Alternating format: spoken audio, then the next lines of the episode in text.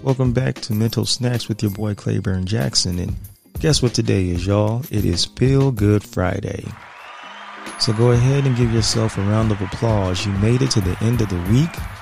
You survived. So today, feel good about yourself. No negative thoughts.